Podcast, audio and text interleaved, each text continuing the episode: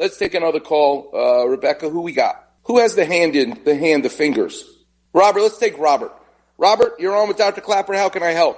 Hey, so uh, when I saw his fingers, mine were uh, pretty similar, but I'm not as athletic. I do stay fit, but went down some stairs and my right hand, my middle finger and ring finger, they were perpendicular to uh, Yep. the You way they should have been. How you? How old are you, and what do you do for a living? I am a general contractor. I build uh, really beautiful homes, and I'm 50, I'll be 55 this year. Do you have a tool belt with a hammer in it, or are you using an air hammer? Uh, air hammer, that's another story for another day, but I put a 16 penny galvanized uh, nail in the distal head of my femur one time. Right.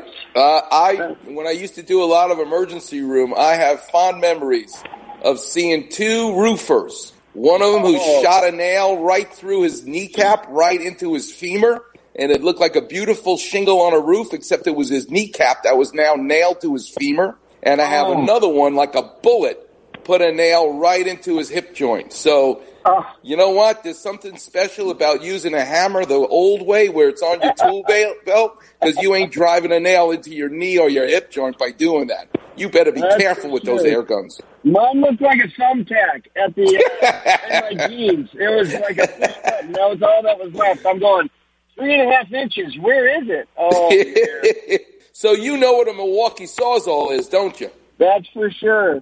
All right. My favorite Uh. tool of all time. All right. Are your fingers back in place? Yeah, they're back in place. This actually happened about a year ago, but they're still stiff. And in the morning, they like they glitch, they catch. So let me give you some advice. Let me give you some advice, Robert.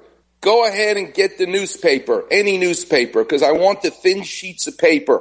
I want you to and forget about squeezing a ball. I want you to take a thin sheet of newspaper, roll it up into a ball, tight, and chuck it into a waste paper basket. I need you to fill a waste paper basket every day with sheets of, of old newspapers. You do that in about a month or two, you'll get your flexibility back in that hand of yours. That's my treatment Oh. advice. Do not let them shoot you with cortisone, and you don't need surgery. Get busy, Oh. fill the waste paper basket a day. Okay, Robert? I appreciate it. Very good. All right. All right. God bless you. Find a total stranger today. Do something nice for them. That's how you'll be thanking me, Robert. Excellent. All day. young man. God bless you. Have a good day. All right, Warriors.